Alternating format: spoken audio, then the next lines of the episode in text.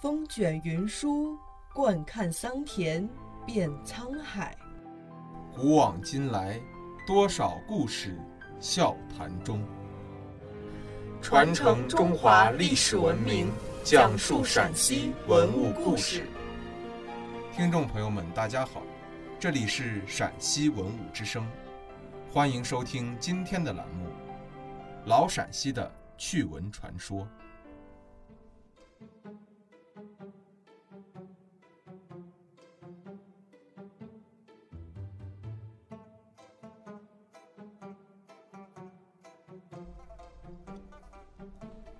唐高宗李治登基后不久，就派自己的舅父长孙无忌和专管天文历法的太史令李淳风为自己选择陵寝之地。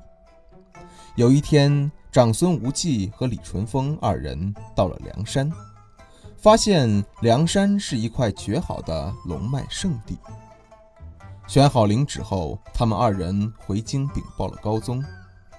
另一位天文学家袁天罡。听说了此事之后，极力反对，因为他曾为高祖选陵址时到过梁山，深知此山风水的优劣之处。他对高宗说：“梁山从外面看上去像是一块风水宝地，但细看有许多不足之处。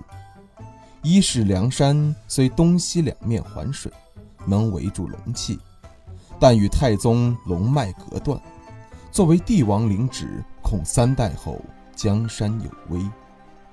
二是梁山北峰居高，前边两峰似女乳状，整个山形远观似平躺的少妇。陛下如果选陵于此，恐从此后为女人所控。三是梁山主峰直秀，属木格；南二峰元立，属金格。三座山峰虽挺拔，但远看方平，为土象。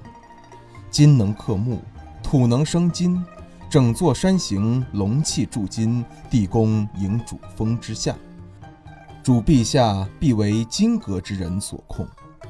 依臣愚见，若将陵址定于此山，陛下日后必为女人所伤。听了袁天罡一番宏论之后，高宗犹豫不决。遂退朝不议。当天，武则天的亲信就把袁天罡反对帝陵选址为梁山这件事告诉了武氏。武氏听后十分高兴，因为他小时候听父亲讲，袁天罡说他将来能做女皇帝，看来是要应验了。晚上，他就给高宗吹了一阵枕边风，褒扬长孙无忌，而贬低袁天罡。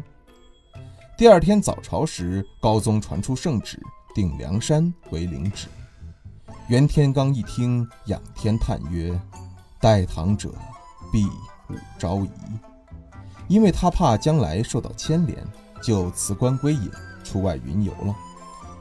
陵址选好后，如何定名？群臣争论不休。有大臣建议，太宗之陵曰昭陵，有昭示帝气之意。陛下陵就定名为成陵，以承接太宗恩泽。长孙无忌奏曰：“梁山位于长安西北，在八卦中属乾位，乾为阳，为天，为地。长安是陛下今世帝都，梁山自然为陛下万年受育的天堂帝都，人间天堂，天地合一。”乾坤相合，注定陛下永世为帝王。依臣之见，就定名为乾陵吧。高宗听后十分高兴，遂定名为乾陵。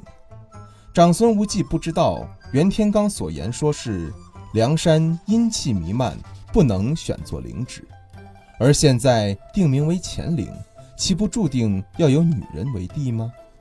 后来，袁天罡的预言果然全都应验。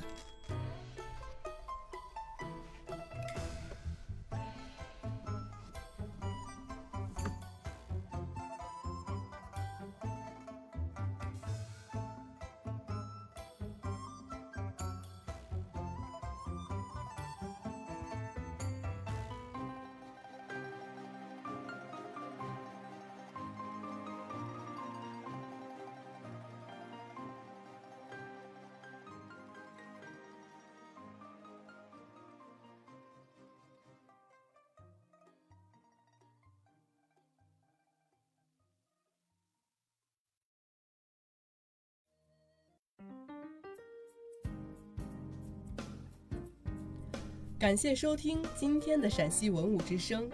更多往期节目及相关文物动态，敬请关注陕西文物之声官方微博或登录蜻蜓 FM 收听。